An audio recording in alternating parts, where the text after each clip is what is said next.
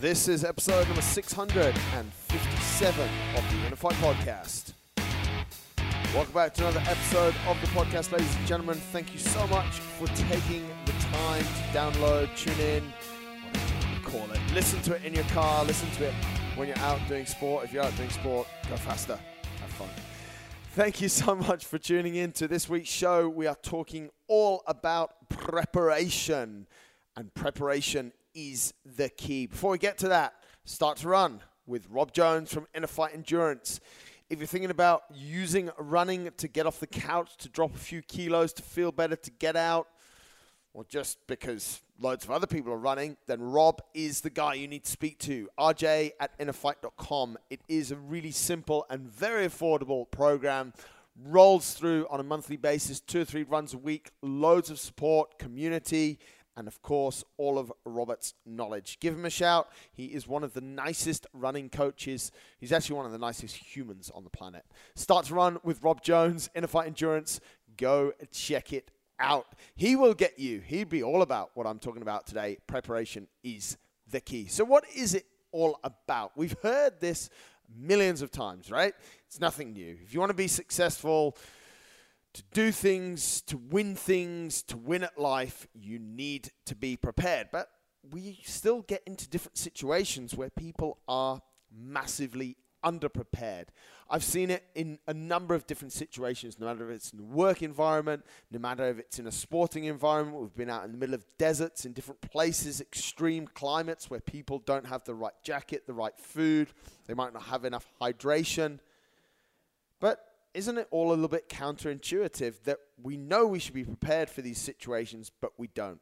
Well, I want to go through three or four different points with you today to try and cover off things that I think are super important. And the number one thing that I think is super important in preparation is actually spending time doing research about the topic that you're going to attack, address, or try and be successful at. If that's weight loss, you need to do research about it. If that's running, you need to do some research about it. This is taking personal ownership and personal responsibility in your preparation for the journey that you're just about to get on. Different areas online, there's loads and loads, and I know for the most part there is way too much stuff online and people are getting super confused. But start online, read some blogs, read some things if you're going into a race or you're you're even going to come and join a new gym like InnerFight please do that.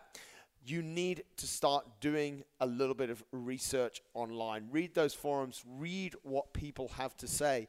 And in doing so, you might actually learn from some of the mistakes that other people have already made. Second thing, if you're entering an event, part of your research would be to connect with the organizers of that event. Ask them questions. Remember, you can ask them as many questions, as long as they keep answering, as you want about your race or about the event that you're going to before it starts. But once it starts, it's a little bit tricky because you might be in the thick of things, especially if that's something like a fitness event or a running event, a race. You don't want to be asking during the race if there's aid stations. You want to have already known before the race started that you're going to have aid stations. Then ask friends. Some friends might have, you have to be a little bit careful, of course, with your friends because they might have an opinion. They might try and talk you out of doing what you're going to do. But why not ask friends what they think, how they think you should prepare. There's obviously, I believe that you should have a few good friends that you can trust, and hopefully you'll get a really good opinion from them. So we should be asking in the research phase, if you like, question after question after question. No question is a stupid question. You get a lot of people that they just don't ask enough questions.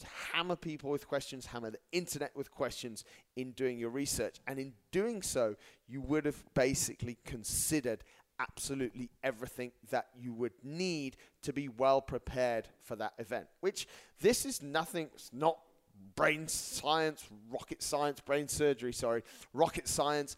It is all pretty straightforward. The second point after doing research is presume nothing.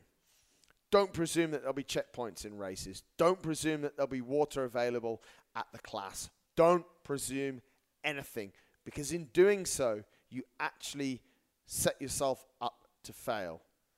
And if you've not been in a situation before, why would you presume that it has certain things or it's certain it's different in certain ways? Instead of presuming, go back to point 1 and do the research and ask all of those questions. One of the strategies that I've implemented, and this is point three, is always have a bit more than a bit less. If you think you might need water along the way, take water along the way. If you think you're going to need a change of clothes, take a change of clothes because then you are uber prepared. I actually did this when I was in Marathon des Sables. The first day I ended up, which was slightly, had a slight negative impact because it actually weighed me down and, and hurt me a little bit.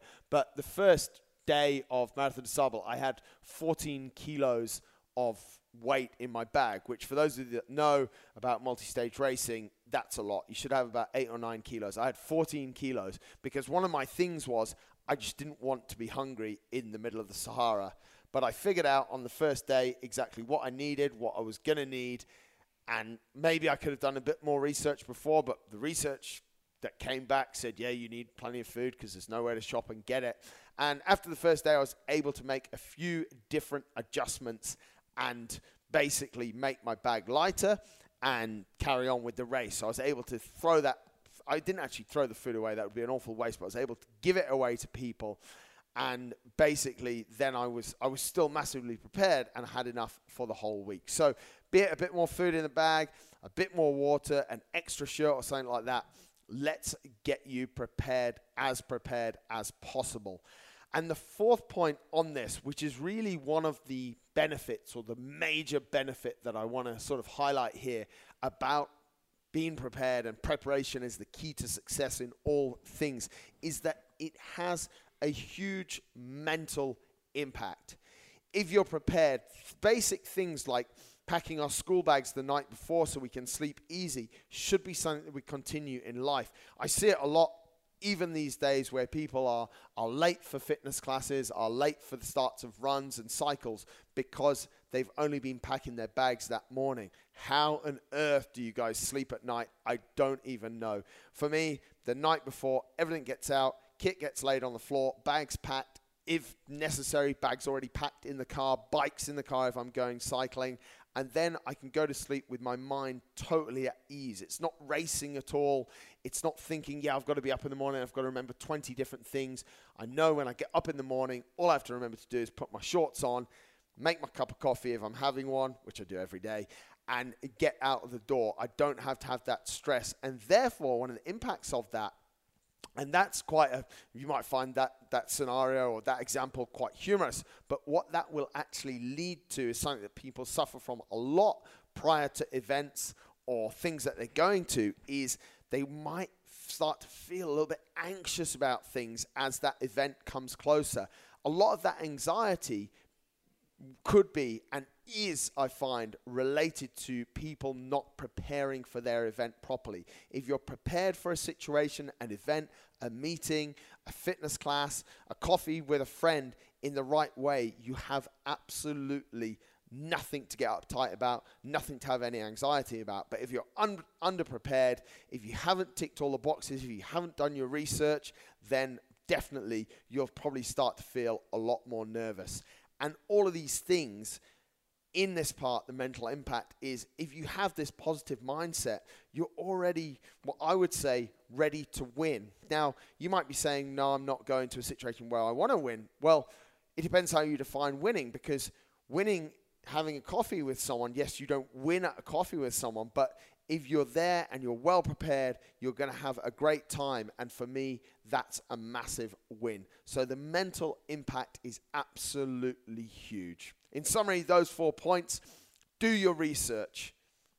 Ask a million questions when you're doing your research. Point number two presume nothing. Make no presumptions. No one's going to do it for you. You have to control it. Number three, always have a bit more than a bit less. And number four, if you do all of those three things, you will have a massive positive mental impact on things.